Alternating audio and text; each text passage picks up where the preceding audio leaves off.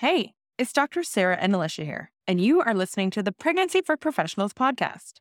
Our goal is to bring forward evidence based information from all disciplines, supporting pregnant people through their journey to becoming new parents. From physicians to midwives, nurses to physiotherapists, and everyone in between. Make sure to fill out the quick survey in the show notes to let us know which topics you are interested in learning about and to make sure we are serving you, our maternity care provider community, well. Don't forget, the information on this podcast is for educational purposes only. Please consult with your team and your community for individual medical decisions that need to be made. Check us out on Instagram at Pregnancy for Professionals to find informative and educational posts for both you and that you can use for your patients. Hey everyone. Today, I'm chatting with Dr. Elise Graham.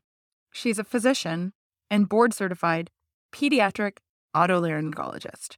She's also a mom of two young kids and had her own challenging breastfeeding journey.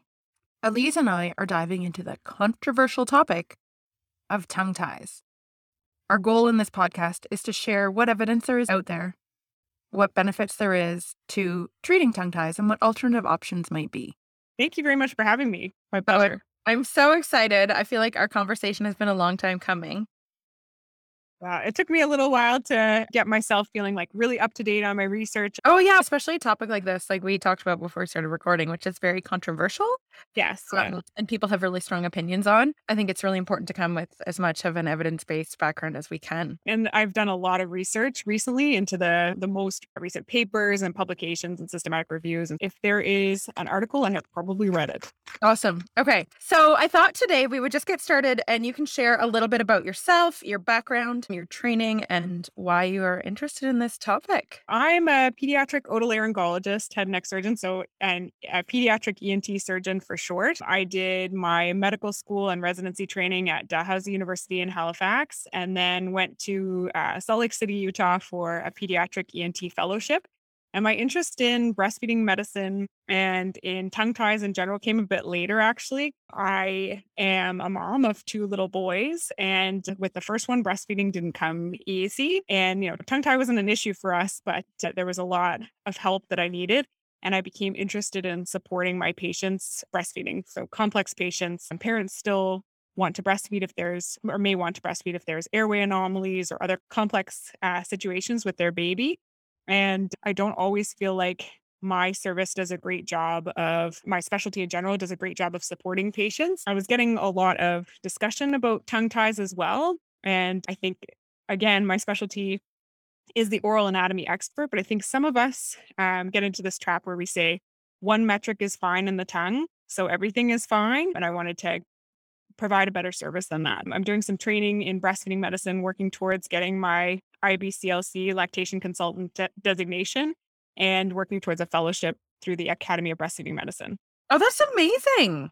Ah, so I'm, I'm excited. I should write my IBCLC soon. And then it takes five years for the ABM fellowship. So I'm in process. Yeah. Awesome. Okay. I want to ask you more about the ABM fellowship after, but I thought maybe you could start by just explaining to our listeners a little bit about basic oral anatomy and the function of the tongue and the frenulum, just so we understand the the basic where we're going from when we're talking about tongue ties and abnormalities. So, infant airways are actually designed differently than adult airways. There's a lot of differences. And the way that they are is optimized for breastfeeding through evolution, obviously, because that's how we fed babies throughout time. So the um, voice box is higher in the neck, and that allows the palate, the soft palate, and the epiglottis, which is the flap that covers the breathing tube when you swallow. That allows them to touch. So babies can breathe through their nose at the same time as they nurse. And actually, an interesting thing about that is that uh, if a baby is born with complete nasal obstruction, that means it's a surgical emergency. That's something that we have to address immediately. So it's an interesting anatomy fact. The tongue needs to move in order to, it cups the nipple at the soft and hard palate junction. So it needs to have some movement from down to up to hold the nipple in place there. And it also needs to be able to cup on the sides to hold the nipple in place. And throughout the breastfeeding suck, there's no air anywhere in the oral cavity at all. And the tongue is responsible for doing that. So that's the basics of mm-hmm. the anatomy. The oral frenulum, the lingual frenulum, is a structure below the tongue. It's actually not a discrete structure itself. It's a fold of tissue that is formed because the tongue elevates. So when the tongue lifts up, there's a fold of the tissues underneath. And how thick that tissue is depends on what's pulled into it. So it could just be the tissue on the floor of the mouth called the floor of mouth mucosa, or it could be a little bit of the fascia, which is thicker t- tissue below it, or even a tiny bit of the muscle that's right below it called the genioglossus muscle. It's one of the tongue muscles. There's a really beautiful anatomic study that a New Zealand pediatric otolaryngologist uh, did, Nikki Mills, Dr. Nikki Mills, that kind of explains that anatomy really nicely. I think a lot of people think of the lingual frenulum as being uh, discrete, like a noodle or something, a band under the tongue, and it's really just a fold. There's some other frenula that are described in the mouth. One is the upper lip or maxillary labial frenulum is a fold or tether between the upper um, incisors and the lip. And that frenulum has a lot more debate in terms of its role in anything. And most recent data suggests that it is a normal structure and there's almost no reason that needs to be divided as long as the upper lip can be pulled out in order to allow brushing the upper teeth honestly then it's fine to leave that alone again there's a you know a study that was done looking at the position of the upper lip of babies because i think that the reason this became popular to think about lip ties is there's this idea that the upper lip has to be totally flipped yep. out a fish mouth but this study although it's small was 11 kids and they looked on mri of the position of the lip and eight out of 11 kids had their lip in a neutral position. Two of them had them outwardly flanged like that. And these are normal breastfeeding infants. And then one they couldn't tell. So it's the recent, more recent data suggests the upper lip frenulum shouldn't be called a lip tie. It's just a lip frenulum, and there's not really any reason to divide it. Yeah, it's it's interesting to hear that because there's a lot of information out there. But what I would tell my best breastfeeding parents is I don't care how the lips look; it's how it, the latch feels. Mm-hmm. Yeah, for sure. Yeah. Some people, other things that people say about the lip ties are like, if you have a lip tie, you'll have a tongue tie too, or vice versa. Other studies show that they don't, like more recent studies show they don't cluster together at all. So I would try and take the lip tie out of the equation. It's not something that I think we have evidence at the present time influences breastfeeding or anything else. Yeah. Even dividing it doesn't prevent an upper teeth gap necessarily. Oh, uh, seen that out there. Yeah, there's not evidence to suggest that. And again, if it if it seems like it's going to interfere with orthodontics in the future, then you know a kid is older and you can divide it with them awake and consenting to the procedure with some freezing rather than a painful procedure when they're a baby or something requiring general anesthetic. Mm-hmm. Which is a big deal for kids. Yeah, for sure. Yeah. Yeah. So when we're talking about the frenulum impacting breastfeeding and so tongue tie, let's talk about how this is diagnosed and the lack of consensus around diagnosis. So that's another really interesting point. yeah. Everything everything to do with the tongue tie. There are tons and tons of papers. If you look on PubMed, which is the usual source we use for finding medical literature, the number of publications has just exploded over the last few years, but the quality of publications, and this is one of the problems, it, it really varies. Yeah. Um, the from a uh, breastfeeding perspective, that's the best evidence for tongue ties having a role. But in terms of how to even diagnose a tongue tie, which is your question, there are multiple tools and there are also classification schemes that are used. The classification schemes I find to be less helpful because it's just a description of how it looks. And that doesn't tell you very much about the function. So examples of this are like Kotlow and Coryllos kind of thing. I may have heard of those classifications. My favorite tool is called the Tabby tool or the BTAT, Bristol Tongue Tie Assessment Tool. And these are validated tools that look at the way the tongue moves. So it's not just where it inserts. So it looks at how the tongue tip looks when the tongue elevates, where the uh, frenulum is attached on the lower gum line, um, and how it elevates on the side. So I think I find that to be a useful tool. It gives you a score. It's one score, a score that's lower suggests that there's more likely to be dysfunction. But using that tool, doesn't say this must be divided. It just gives you some information to communicate with other specialists and document, which I find helpful. Yeah. And I think one thing I found with going through the literature is that there's actually really not a lot of good consensus around what tools or how to diagnose it. No, that's definitely true. The Academy of Breastfeeding Medicine put out a frenulum or you know ankyloglossia position statement, and they mention that there are four tools that they like, but that's not exhaustive. And those are two of them. But uh, you're right. Every paper you read has different tools used, and the inter-rater reliability. You know how you might rate them versus someone else who rated them later is very different for these different tools. So it's challenging. Yeah. It's really challenging. Yeah, and and what's interesting, and maybe we can speak to this now. You said before we started recording is the the number of diagnoses has increased dramatically in the last few years, right? Mm-hmm. Yeah, the best data is from the US. And there was a group that published their discharge hospital data. So these are people leaving the hospital after birth. And they found between the years of 97 and 2012, the diagnosis had gone up over 800% for tongue ties. And then they did a follow up study four years later, 2012 to 2016, and found another 100%. So even steeper slope in diagnosis. And this is just on discharge. So people who have had the diagnosis or the treatment had a clip when they're discharged from hospital, which is not all patients. So I think it's vastly underestimating the, the rate of diagnosis. And Canada, too, uh, the increase has been over 200% over a 10 year period in the study. It's I, some would argue, and I think it's true that there is more awareness mm-hmm. uh, to tongue tie as an entity and an issue. But I also think if we look at this with a critical eye, there it, it does not seem possible that there are 800% more tongue ties than there were before. Yeah. They, you know, it, the popularity of tongue ties as an entity, popularity in air quotation marks, the awareness yeah. does wax and wane with the popularity or knowledge around breastfeeding. So in the, the 50s, when formula became really popular and was a bit of a status symbol as well, instead of breast milk, people didn't really talk about tongue ties anymore in the literature or in popular media.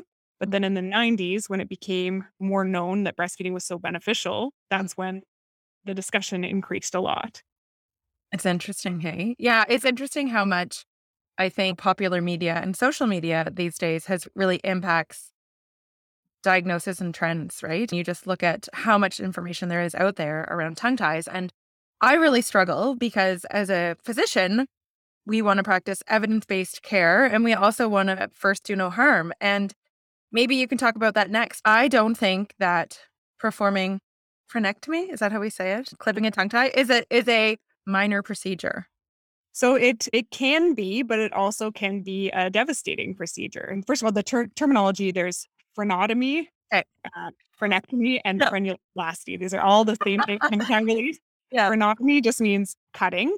Frenectomy implies removing. So sometimes people will use that term. I think there's a, maybe there may be a billing difference actually if you write if you say it's a removal versus a clip. Yeah, but usually those are interchangeable. And then frenuloplasty describes some, there should be some rearrangement of tissue. So, like some suturing or something like that. So, yeah. those are all different terms that kind of achieve the same goal. It's the most common complications are a little bit of bleeding, which is minimal, and some pain. But there are case reports, including one we published here, of people, of babies having bleeding that's bad enough that it leads them to be in shock and need IV fluids, kind of resuscitation to make them better. There are other complications like nerve injury that's really hard to quant you know it's, it's hard to diagnose in a baby. There's little teeny tiny nerves that control the sensation of the tongue tip. They're very close and a baby can't tell you if their sensation their tongue is different. Laser is very popular, but has a risk of thermal injury. The people who like laser say that it's less likely to bleed, but actually, our case was a delayed bleed after laser. It still occurs. The other thing that's not discussed very much is oral aversion. So, initially, when you cut a tongue tie, what I do, I use, if I do a tongue tie release, I use sharp scissors and then I put baby directly to breast, which is the best pain control. I'll often give a little sugar water first too. But sometimes they'll babies will do okay at first. Even they may have some numbness from a laser, for example, immediately, but then develop significant pain after the fact. And then you can have breast refusal, oral aversion, dehydration, that kind of thing. And again, it's hard to know, you know, if that's going to happen. And it's pretty tough to manage as well.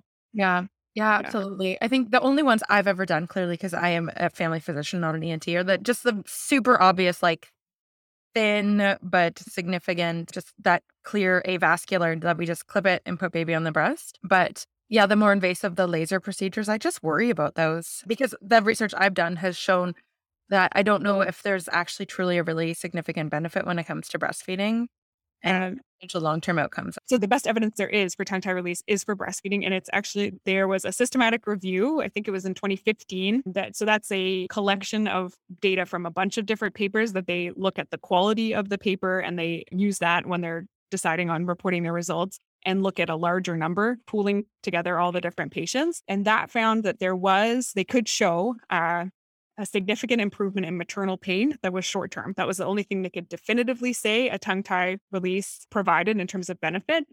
I think the literature is still lacking and we have work to do, but I think in a significant tongue tie, there is an improvement in latch and transfer in, in babies, though the it doesn't really come out in the systematic reviews. In terms of, you know, technique, laser versus scissor, all we can say about that based on the current literature is that there's not a benefit to laser. So it's the the literature does not suggest there's a benefit. And my personal feeling and perhaps bias is that I feel that scissor is superior because I can control much more and there's no surrounding injury related to the heat. But again, I think that there's a lot of debate about that, especially from people who use uh, laser. They feel that it's superior and that's the reason they use it.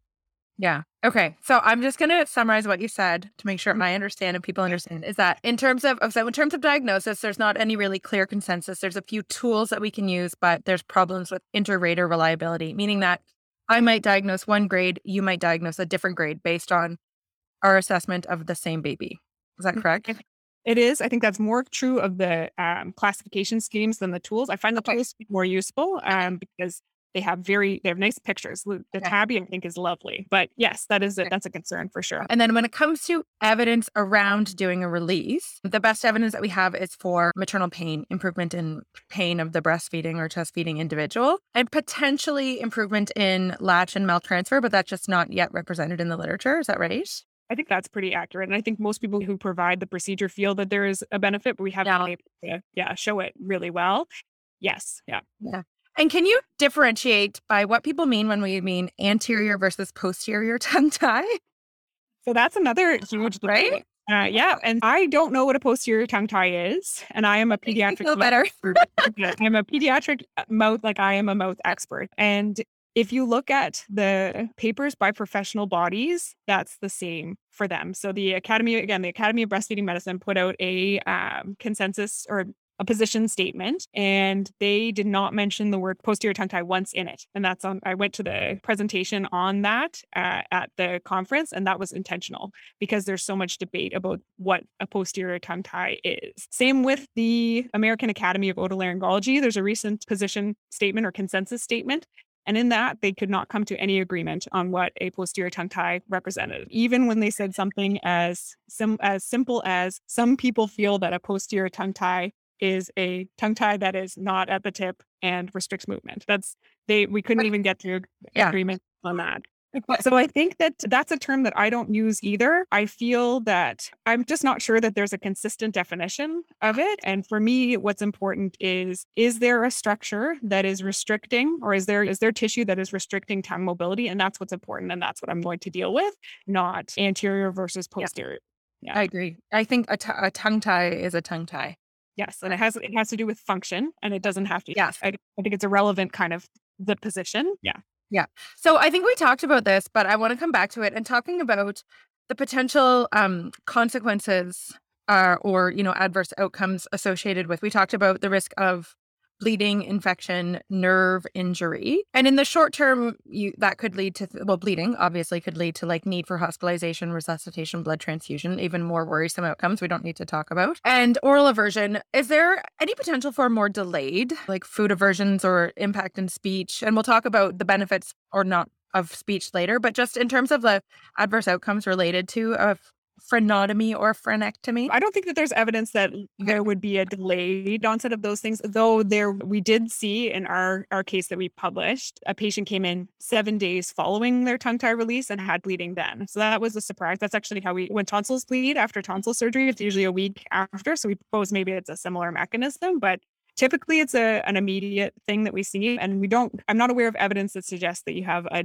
delayed onset of complications in speech or swallowing related to tongue tie release not in the literature that I've seen. I will say that the vast majority of tongue tie releases are uncomplicated. So I don't want people terrified, but I just think sometimes it, it's presented as, well, let's just do this. If it's risk free and if it works, great. If it doesn't, whatever. But I think that we should think about the procedures we're doing and make sure that they're indicated, even if they're in quotes minor, because it can have complications. Yeah, absolutely. One of the other indications we briefly touched on was an, an argument for uh, releasing a tongue tie for speech? And can you speak to the evidence around that a little bit? Sure. The current consensus is that this that tongue tie should not be divided prophylactically for speech, so just in case. The data surrounding speech outcomes and tongue ties is also poor. So again, I use systematic reviews because they're a pooling of multiple studies and you can get a study that is poor quality published. So just because something is in the literature doesn't mean that it's good evidence. And that's something that I think is really important to think about. So the systematic reviews, there are four related to speech, and all of them show that there's insufficient evidence to perform frenotomy for speech indications. That said, there are selected patients, like some people have gone through speech therapy. And I think that's the first step always lots of speech therapy. They have a significant tongue tie and they have a speech issue related to that particular certain sounds, like the TH sound and so on, do require a little bit more tongue mobility. In those cases, I would have a discussion with families about division with a strong caveat that I may make no difference. So it has to be a, uh, an informed discussion. And the speech language pathologists I work with agree typically things can be worked past. It's not necessary to divide for that reason. Very rarely I will. Yeah. Yeah. yeah.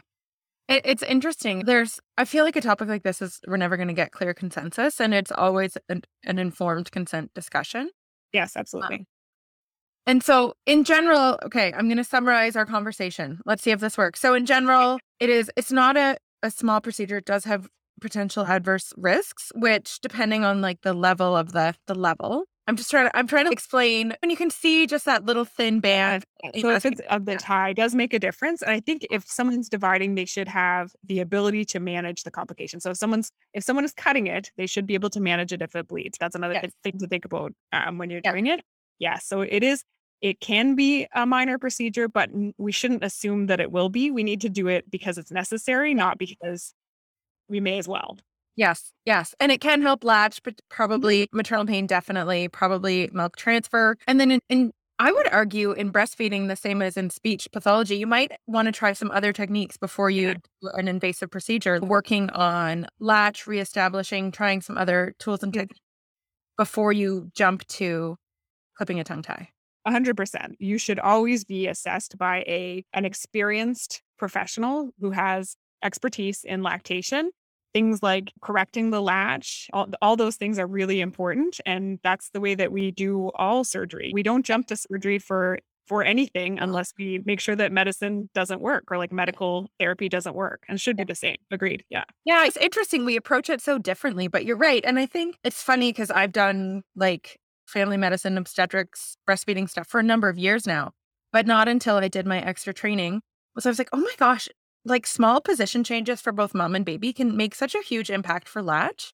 Mm-hmm. And I think it's absolutely right. If someone says you have a tongue tie, I would say, okay, go to see a provider, get some support with maternal and infant positioning, see if you can improve the latch and improve the milk transfer. And if you can't, then you could consider further intervention. But exactly, if you have osteoarthritis, mild osteoarthritis of your knee, you're not going to jump to a knee replacement. You're going to say, okay, yeah, let's do some physio. Yeah. Yeah, exactly. Yeah. Yeah. Yeah. And this is the game. And I think again, it's probably there's probably a, a few different reasons that we seem to jump to a surgical procedure for this. You know, one is it's felt to be so minor that I think people yeah. view it like, oh, let's just get this off the table when it just may not be necessary. And we may put kids at risk for oral aversion, bleeding, etc. The other thing is I'll name the elephant in the room. There is some financial yeah. incentive to divide tongue ties. So that's something to consider just when you look around. There are some places that have made a business out of tongue tie release, and you just have to be aware of that. If it seems like everybody who goes through the door gets a tongue tie release, then maybe that's not where you want to go. You want to be sure that you're getting appropriate support before you go down that road. And certainly not every place is like that. I think most people have patient's best interests in mind, but it is, it can be pretty financially lucrative yeah, which is crazy because it's not lucrative for you. no, it's it's it is a procedure that is covered by OHIP. So if it's done by a physician, if your family doctor does it when you leave the hospital or whatever, it would be covered. But if it, you, you can find it private pay, and it's very expensive, yeah, to patients. Same here in BC. Like we can do it and bill for it, but to go to a private clinic, it's like five, six, seven, eight hundred dollars. That's a, that's the same here, yeah. And again, I don't think everybody's out for the wrong reason. But I just you just have to do your they always say do your research. And I that's the same for your your provider. You want to be sure that you're getting the support you need and not a procedure just for the procedure's sake kind of thing.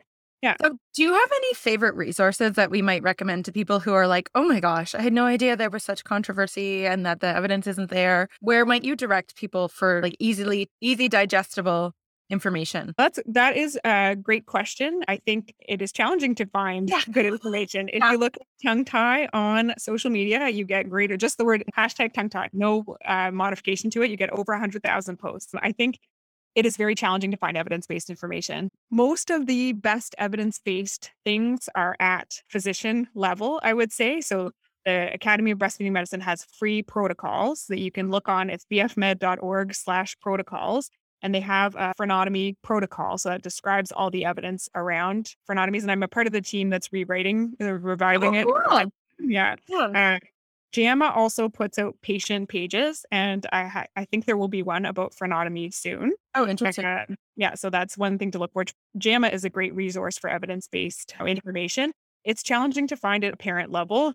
I try to do a little bit on my own social media, but again, it's such a charged topic that one has to be careful how one approaches it. And some other things that I think are important to know about tongue ties. There are many other things that are that they're reported to be associated with, which for which the evidence is really poor. So an example is sleep apnea. People say that Oh, yeah. sleep apnea. Yeah. So our consensus statement, the ENT consensus statement says that all it says about that is tongue ties do not cause sleep apnea. Full agreement kind of thing. So it's just not it's not a thing. Yeah. And they if anything, there's certain patients that I take care of who have really small chins. It's called Yeah. Pierre sequence. So they get um, airway obstruction because the tongue falls back. Yeah. And actually having a tongue tie is protective in that Yeah. sort of situation, having your tongue held forward. So it just doesn't make physiologic sense that there would be improvement in sleep if your tongue was less tethered forward. The second argument Yeah. It's like the opposite. Exactly. Yeah. The second argument that people make about it is they say it's long term. So when the tongue is tethered, it can't sit properly in the palate. So the palate becomes more high arch. So you develop a breathing posture. And again, the evidence for that, there are papers about it, but the evidence is so poor that we just can't make that conclusion at the present time. Maybe if we find there's a really great paper that suggests that's true, I'll change my tune. But at the present time, there's no evidence that's the case. But Other things are reflux. People say tongue ties cause reflux uh, because you get swallowing of air, aerophagia. Oh, okay. The discussion is I've asked my GI colleagues and they thought I was crazy. This is not something that causes reflux in Yeah. the, in the GI. That's not something they look for as a cause. There's no evidence. The paper that describes this that's quoted on social media is, I think it's from 2014. It is a single individual's tongue tie practice looking if they're continuing to use reflux medications. So it's not a causative thing. And then they decide at the end that it's called reflux aerophagia. Like that they many people stopped using their reflux meds after their tongue tie release. Therefore, it is reflux aerophagia that caused their No, reflux. that's no, that's So it's, it's not a good quality study at all. And it's very widely quoted all over social media. Ah, That's another thing. Um, I'm trying to think of what I mean. They cause everything according to Okay. tension. Again, Oh, yes. That's a huge Yeah. one. Tension. there's not evidence for that. What people will say is the I've seen posts that are like the tongue is it the fascia of the tongue is attached to the fascia of the spine, and therefore tension here leads to downstream muscle tightness.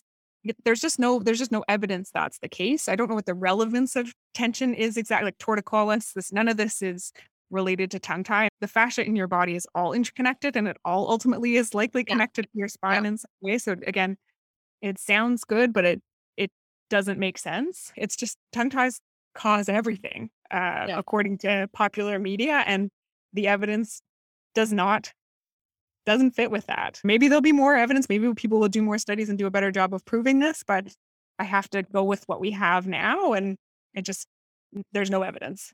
Yeah. Okay. That's really helpful. And I think people, you know, who are listening, it's important to understand that like we are coming from a medical evidence based lens. And this is breastfeeding and tongue ties. People are so passionate about it. And I always say evidence and statistics are great for population, but when it comes to you and your individual experience, like we're not discounting your experience. No, absolutely not. We're just showing, t- saying what the evidence shows so that we can properly counsel our patients. And I think ultimately, like you said, it comes down to the risks and the benefits of any intervention and any procedure are never zero, right? Yeah, absolutely. And I think another problem with my specialty, and I can say this because it's my specialty, is sometimes we are a bit dismissive of people's concerns about it. Yeah. Maybe we don't have the time, or not all of us have the time or the training. So if you come in and you're really, or if, if a parent comes in, I'm a parent too. If you come in and you're really worried about something and someone says, no, that's not it. Look, he can stick out his tongue over his gum. He's got no problems, but you're having terrible pain and you're not being supported. Obviously, you're going to find someone else to help you. And I feel if I've got the time, I've got the time, or I make the time for this, and we talk through the evidence and lip ties. I get a lot of referrals for lip ties, for example. I think some people say, no, this is not a thing. And then that. But if you go to someone else who's got the time to talk to you, maybe their interpretation of the literature is different. And you end up with a lip tie release, which doesn't have much evidence. I should, speaking of things with no evidence, have you heard of cheek ties? Is this something that's come up in your life? Oh, not yet, not yet, maybe, but I probably have chosen to ignore it. But yeah, that's smart. Buccal ties are the latest trend. There's a band of tissue, yeah, that if you lift up your cheek, you will see a band of tissue that goes oh, yeah. from to your cheek. There is no evidence that this should be divided. Uh, this is the latest thing that's getting divided right now in an outpatient setting. It's, if anything, again, it's counterintuitive. Stabilizing the buccal fat pads, the cheek fat. Yes. So if you right. divide this, it would decrease. But yeah, and so it's it, it's very common to have these divided, but the the evidence is not there. So again, consensus statement from us is buccal ties do not exist. Yeah, it's just not a thing. Yeah. Okay. Yeah. Very interesting. Wow, what a what an insightful podcast. Thank you so much, Elise, for taking the time. Well, I'm really happy to be here. And this is a topic that I'm really passionate about. And I feel, you know, I think a lot of the problem is a lack of support. I, I agree. Yeah, people are eh, breastfeeding is not easy. It is a struggle. There are some, for some people it's beautiful and natural and so on, but that's I feel like that's less of a common experience than having some issues. And I think in some cases the the tongue tie is such a low hanging fruit that it is the first thing if there's any problem and it's not always it's not always the problem i think we just need to keep an open mind and look for other problems there can be serious medical issues that are misdiagnosed as tongue tie i've heard of kids getting a tongue tie release for noisy breathing which was laryngomalacia which is a floppy airway problem and is very different it's just when not everything is a nail and we just need to look at the whole child and the whole dyad, the mother and the baby together and they're fit and find out what the real problem is and then address it. Oh, I couldn't agree more. And it's so funny because I think like the you said lack of support and in Victoria, which I don't know how many hundreds of thousands of people live here, but uh, we have one breastfeeding medicine physician and I'm slowly making my way there full time. There's another one that's doing it part time. And when I told my husband, who's also a family physician, I was getting into breastfeeding medicine, he's like, and then I said, maybe I'll just do that like exclusively. And he's like, just breastfeeding. And I was like, just breastfeeding? you remember how hard it was for me with my first? It is so hard. And so yeah, hard. Yeah, I was very lucky that I had a physician who was really literate and helped me, but it, it can go, it can go the opposite way. And I think we shouldn't minimize, you know, when I say the evidence is just for maternal pain. That is so important. We need to yeah. make it comfortable so that people can keep breastfeeding because breastfeeding is, though it's not for everyone, it is the optimal nutrition source for babies. It's designed for babies. I don't know. It's, I agree. I'm really passionate about breastfeeding medicine. The way that I'm going to use it in my practice is not lactation consultation, but to support complex babies who come see me and their parents want to continue breastfeeding or chest feeding, or, you know, patients that have questions about things like oral ties and so on. I can support them. It's a really important field and there's, there's a lot to do and a whole lot of research that still needs to be done to. I agree. And I think so many like how great would it be for us to have an ENT like you here? Because people always ask me, well, who else can I go to? And I'm like, I don't know. Most of our PTNTs don't have an interest in this and don't know the literature and haven't done the training and would they would patients would probably feel dismissed because as you said the evidence is very minimal and so they'll just say oh no it's not a thing but that doesn't help when you're desperate for solutions to improve your breastfeeding experience and I don't, I, I actually don't know the people out in BC very well. So it may be that there's someone that is developing interest. I'm, I've been trying to do, take opportunities to do talks for my colleagues awesome. and for otolaryngologists elsewhere as well, just to talk about this topic. I think it comes up in community ENT a lot more than people expect that it will from their training. People, yeah, is should I divide it? What about sleep apnea? What about speech, etc. And we only know what we are taught to, to some degree. We have to do some reading, but yeah, it's uh, it comes up a lot, and I think people are getting more interest. Yeah, perhaps they'll look me up. I'll happily do a talk out there. Yeah. Oh, that would be great. I will keep that in mind. Yeah, absolutely. Yeah. Awesome. So, where can our listeners find you on social media to learn a bit more about what you share? And I love that you also share about your life and being a mother in medicine because it's freaking hard. I try my best to be pretty real about it. I'm at Elise GMD, E L I S E GMD. Sometimes I'm better than others. We have a lot of seasons in our lives, and sometimes it's too busy in my regular life to post. But uh, I do posting facts and quizzes and evidence based things in addition to stuff about my own family and life and research. Some of it is about breastfeeding medicine, some of it is about ENT topics in general. And I like interacting with people and hearing about their experiences. I can never give personalized medical advice, and I never would. But uh, it's nice to hear what people are experiencing in their lives. Yeah. Awesome. We'll put that and we'll put your tag in the show notes below and I'll share some of those resources for people. Great. Thanks. It's been my pleasure to chat with you about this. There's just so much more to know. Uh, oh, I know. I know. I feel like we could, there's many other topics we could cover. Thanks yeah. so much for taking time from your busy schedule. No problem. Again, it's my pleasure. Thanks awesome. for having me. Thank you.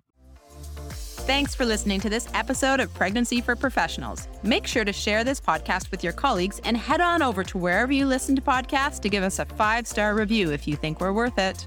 And also, please make sure to fill out the quick survey below to let us know what topics you want to hear more about. Have a great day.